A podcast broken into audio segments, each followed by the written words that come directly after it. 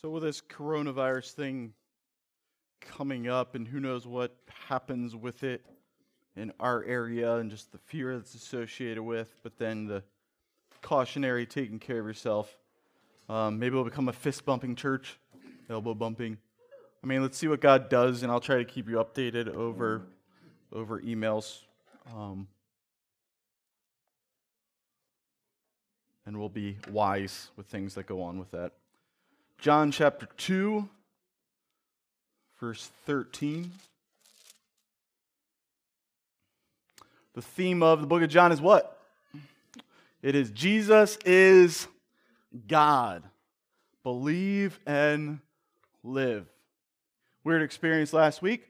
I went over to Bible Baptist Church and knew Joe was preaching over here, uh, the wedding at Cana and I was doing Sunday school and then lunchtime, so I was there for the service, and Pastor Rod gets up to preach, and he says, Turn your Bibles to John chapter 2.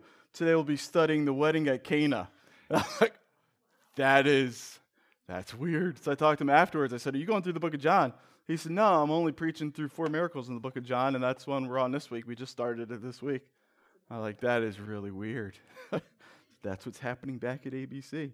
Um, so it was neat to be under the preaching of it and kind of keep keep it in my mind. I just I, find it fascinating. Like there's a there's some people that believe that it wasn't just the water in the uh, the way the text is written. It wasn't just the water that was in the purification vessels that turned to wine, but that the actual well itself had turned to and he was telling them to draw, it was actually the wine they were drawing out and putting in there, and they drew from the well to bring to the master of the feast. I don't know if that's true or not, but I think what is pretty cool is that we're looking at the concept of Jesus being the new wine that is better than the old wine, and just the way that he chose to reveal himself with that miracle and the interactions that's going on that are going on with Mary. I mean, Jesus is unique it's, it's cool to go through this series right after going through the book of Hebrews and just looking at the fact that Jesus is better. The reason why he is better is because he is God. I mean, we know what God deserves. And, and today we're going to look at the aspect of, of worship and that Jesus cleans up our worship. But we know that somebody that is such a being, so magnificent, God Himself, deserves our worship. There's something inherent in our minds that click with that.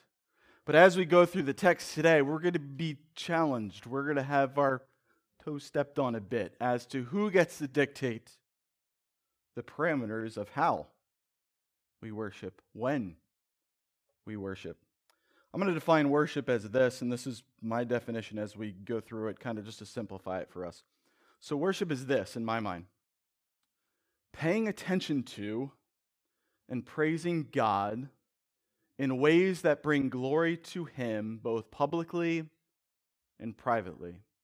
Worship is paying attention to and praising God in ways that bring glory to Him, both publicly and privately. Mean, it's a relational thing, isn't it? So, some of these things of paying attention to, I'm going to do that to people that I want to build a relationship with. I do praise them for things that they do, but not on the level of God. It's another level. It is seeking to bring glory to Him and help Him to feel and to know how far above us we believe He is. So Jesus enters this day and age where I think worship has become somewhat routine and established, and the people have their way of doing things. And we enter into this as Jesus and his disciples head to the temple for the first Passover that we're written about, that he's a part of. And here's what happens as he cleans up the worship of the temple, verse 13 to 17. The Passover of the Jews was at hand, and Jesus went up to Jerusalem. In the temple, he found those who were selling oxen and sheep and pigeons, and the money changers sitting there. And making a whip of cords, he drove them all out of the temple with the sheep and oxen. And he poured out the coins of the money changers and overturned their tables. And he told those who sold the pigeons, Take these things away.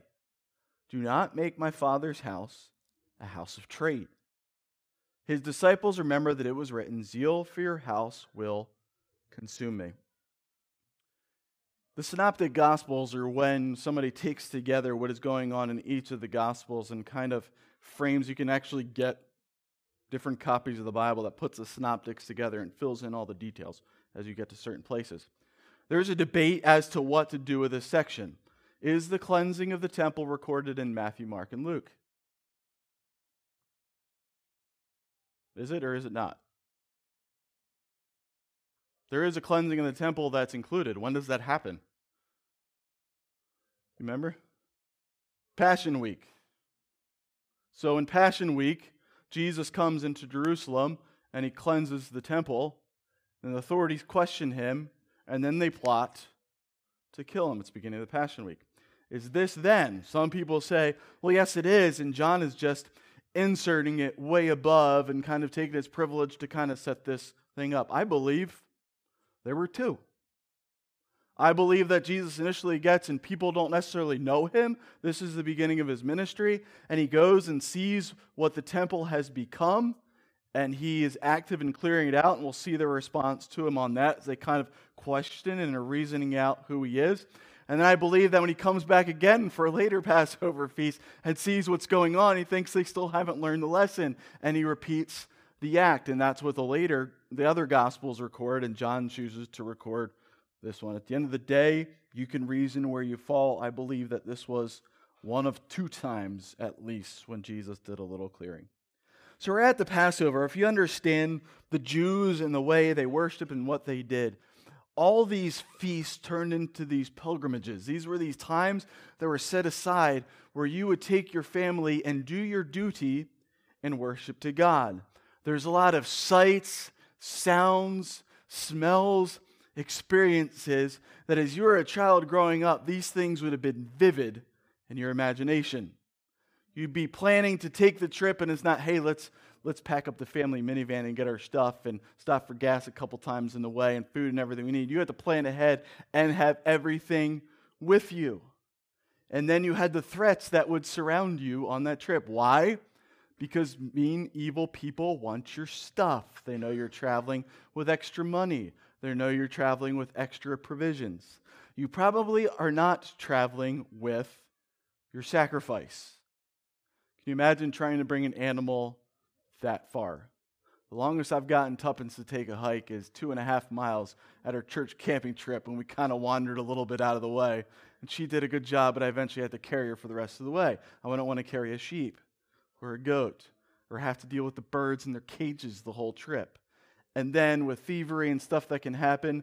So, what would you do in order to keep your duty and sacrifice and worship to God? When you got to your destination, you would purchase that which you would use as your sacrifice.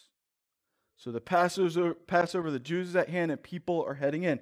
So we get to 14, and you expect to find these things when you get there oxen, sheep, and pigeons, necessary in the worship of God and money changers. Why are they there? Because the people would come and they'd support the temple with a temple tax. They would support the work of what was going on in the dwelling place of God with man. And they would need to change their money over to the currency that was used for that temple tax. Is it bad that we have sheep, oxen, pigeons, and money changers in Jerusalem during this Passover feast? No. It's not. They were needed. Here's the problem. Verse 14. Where are they found? In the temple. Here's where they were. So if you go into the temple and you were to make that trip, you would enter into the court of the Gentiles. This was an outer court area in the temple for the Gentiles or non Jews, those that were grafted in or that by choice came into the family of God, non Jews that weren't born into it. This was the area for them to worship. They were not allowed to go any deeper into the temple. They couldn't go into the court of women, they couldn't go into the court of Israel. The only place for Gentiles to worship in the place where God's presence was found was in this court. How well do you think that was getting done? We have a we don't care about babies crying and kids being kids. In our time during our, our singing, and we're doing that. But imagine in first Sunday of the month, I was away for that one. First Sunday of the month, we have them all in here as we're teaching as well. You know how distracting it can get at times? But it's okay. We know it's okay. We want them to follow Jesus. Now imagine if you're trying to worship God. We brought a few sheep in here, a few goats, some pigeons, some cattle, and people transacting business. That would get distracting. And here they are trying to worship God in the place they're supposed to be worshiping God, and they can't carry it out. Good thing we have meek and mild Jesus to come in and say, Can I make some suggestions? Can I give you some ideas? I, I hate when Jesus is pictured as that. He's not a vigilante, zealot, revolutionary that's going to overthrow Rome. But neither is he a passive, soft spoken, meek, mild, not wanting to create waves individual. So, what is the meek and mild response that the meek and mild Jesus will have? Look at the beginning of verse 15. And making a whip of cords. This is premeditated. this isn't Jesus just seeing and responding. And oh, he's he normally has control of his temper, but occasionally when something provokes him, he just goes into this rage. Is that how the disciples would describe him? I think not. So Jesus sits down and he thinks, I'm doing something. So he makes this whip of cords. I can't think of any other way to get oxen and sheep out of somewhere. So, in making a whip of cords, he drove them all out of the temple with the sheep and oxen. Whether the whip of cords was used on just the sheep and oxen or some of the people as well, I don't know. And he poured out the coins of the money changers and overturned their tables. And he told those who sold the pigeons, because obviously they're in cages, take these things away. Do not make my father's house a house of trade. Now, some like to speculate, and they say the thing that Jesus really was angry about is that the high priests and the religious leaders were seeking to bring about a profit through this. So they were setting exorbitant prices and high exchange rates, and that is completely founded on nothing. He doesn't say these things are not to happen at all around this place. He says these things are not to happen in the worship place of God. The disciples are reminded of something when they talk about in verse 17. His disciples remember that it was written, Zeal for your house will consume me. That is Psalm 69, verse 9. Because zeal for your house has consumed me, and the insults of those who insult you have fallen on me. What is bugging Jesus? Best way I can seek to explain it is Wawa. Why does Wawa have hoagies? Besides the fact that they're amazing and so much better than Sheetz. Why do people buy them? It's convenient. What is Wawa? It is a convenience store. What is 7 Eleven? Convenience store. Sheetz. Convenience. Who is it convenient for? Convenient for the shoppers. The things are there because the owners know that if you place lots of things that people might need or want in close proximity to each other, that once you get them in your doors, you'll have all kinds of things that are convenient. And you can be like, I need this, I need that, I stop for gas, I'm hungry, so I grab a hoagie because that's convenient. And then you go ahead and take advantage of the convenient things that have been set up for you a convenience store, making it easier for people. And because you make it easier for people, it means more money for you. Because if we know one thing about Americans is that we don't like to stand in line, we don't like to go to more than one place if we don't have to, unless you're extreme coupon, couponer, and then you go to five or six places. But even then, it's just fun and you derive some pleasure out of it. But you like convenience. You like going places and conveniently picking something else up. It's why you go to a grocery store and there's way more than groceries there. Because if it's convenient, you're going to take the path of least resistance and get that thing there. Jesus is upset because worship has been about convenience. So here they are, they're going to the temple to worship God. And the reason why people are set up in the court of Gentiles is because there's a market there. Because people don't want to go out of their way farther than the temple grounds to get what they need for worship. So if it takes less time to do it there, they will do it there because it's convenient. That is what Jesus is upset about because they've tarnished the worship of God to make worship more convenient to them. I don't think in any definition of worship you can include the word convenient. How convenient is it for you to come and publicly worship God? How convenient was it for these people to take a trip from their home to be involved in this feast? It is not convenient at all. Paying attention to and praising God in ways that bring glory to Him publicly and privately is never convenient.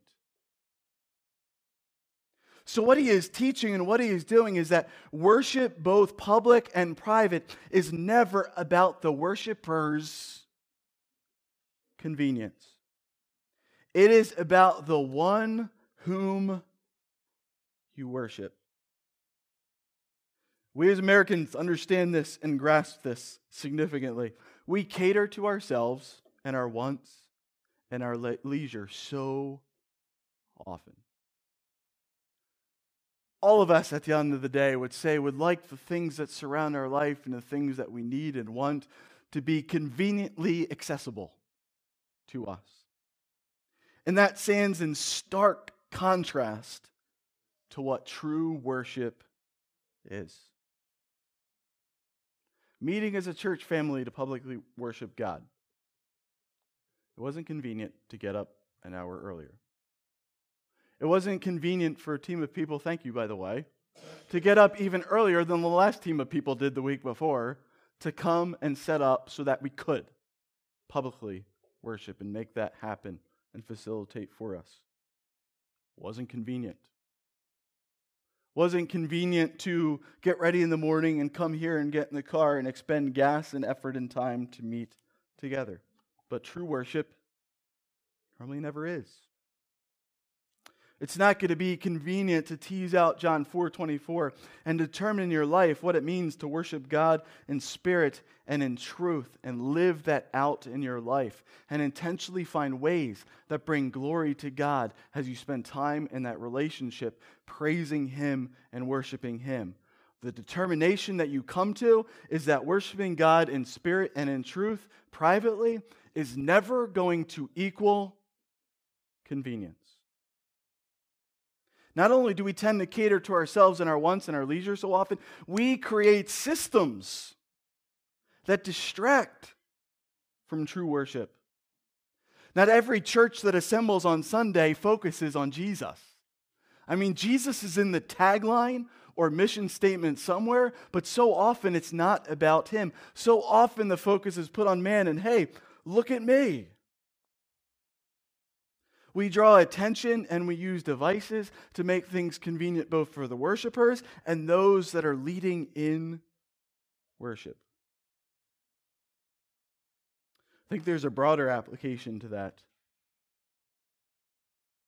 I remember both in the past congregation I served in, and thankfully I don't think too often here, if ever. I've seen people that the job that they do is a public service job or a job in the community that people tend to take advantage of, whether it's a lawyer, doctor, chiropractor, go on the list.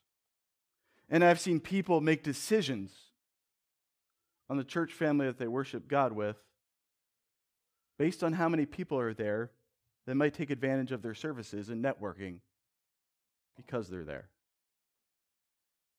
I've seen it. I question it and ask, what's that for? Now, I know that we have people in our church family that do different businesses and jobs that people here take advantage of. I'm about that. It's fine to take advantage of things that people are, are connected to, and I want nobody to be fearful of putting out who they are or what they do. But here's not the place.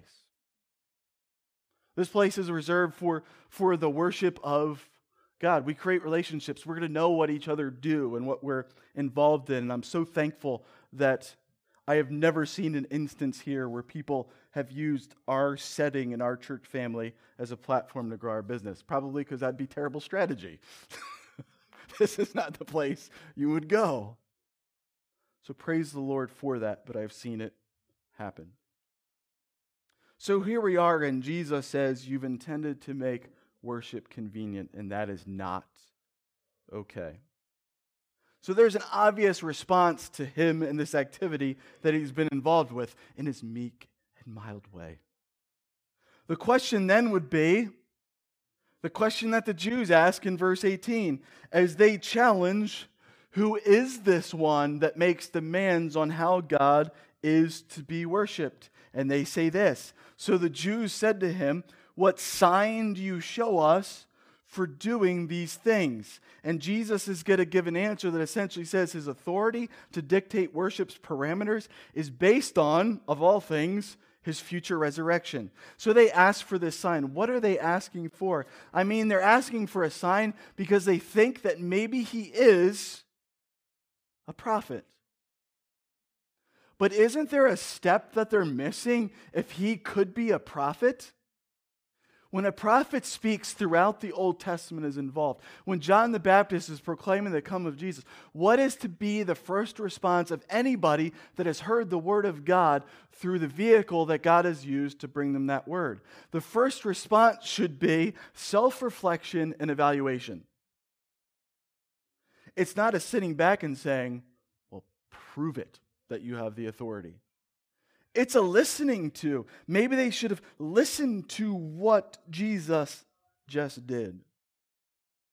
They should self reflect and evaluate and say, maybe he's got a point that this has become about the convenience of the worshipers instead of the glory of the one that is worshiped. And maybe there's a little bit of discreditation there as well. Who are you? That's what we try to do, right? I mean, if somebody really gets into your life and confronts you about a sin that they have seen, and they do so even out of love and encouragement, often our first response is, Who do you think you are? Or maybe in the delivery of a sermon, and I get to an application and it really steps on your toes, and you're like, Who does Rick think he is? Maybe we do that. If you don't want to accept something, your first step normally is, Who does that person and who gave them authority? Then we get to verse 19 and 21 and Jesus' answer. Jesus answered them Destroy this temple, and in three days I will raise it up. The Jews then said, It has taken 46 years to build this temple, and will you raise it up in three days? But he was speaking about the temple of his body. When therefore he was raised from the dead, his disciples remembered that he had said this, and they believed the scripture and the word that Jesus had spoken. So, this is what it sounds like to this assembly of Jews, which I think is composed of the leaders that are accountable for the, for the temple worship. So, what they hear is this they hear this as a challenge. They hear this as Jesus saying, Go ahead, knock it all down. I'll build it up in three days. Well, for one thing, them knocking it down would be a capital offense. It's a capital offense in Greco Roman world to destroy or desecrate the temple.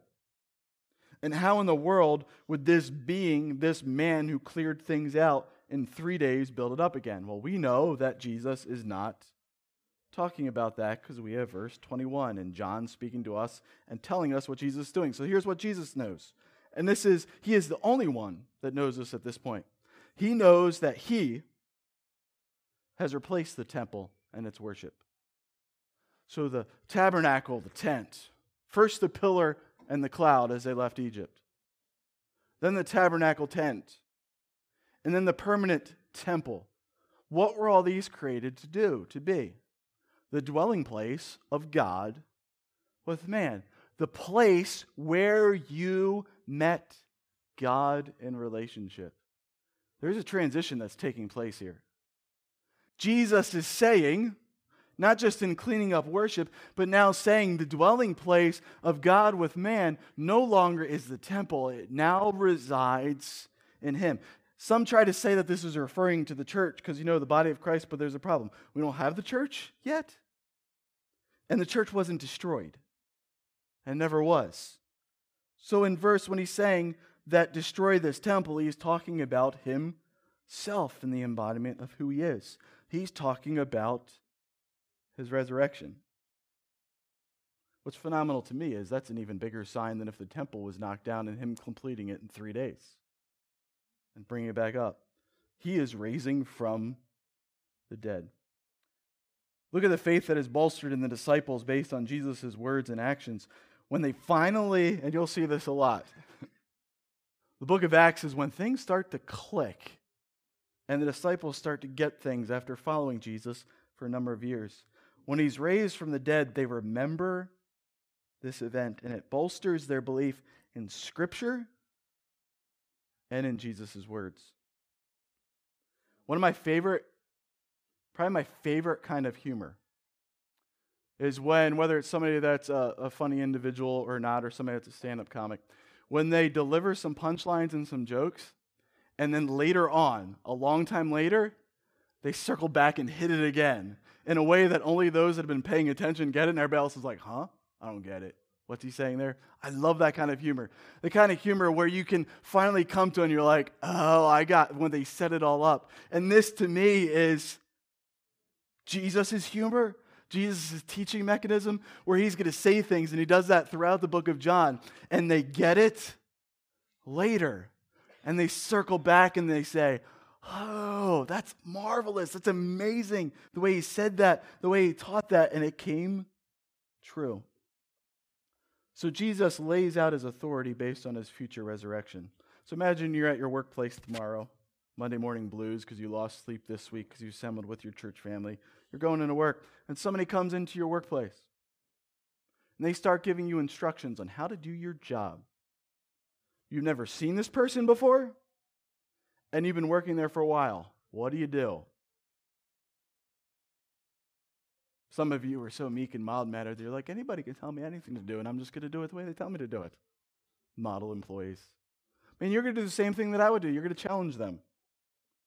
Who are you to tell me what to do? And if they respond with, well, I'm the owner, you just haven't met me yet, what do you do? You do everything they told you to do in the manner they told you to do it because they are the boss's boss. They are the owner, and you want to keep your job. What is Jesus doing? Who is he to demand how worship should be done? He's the owner.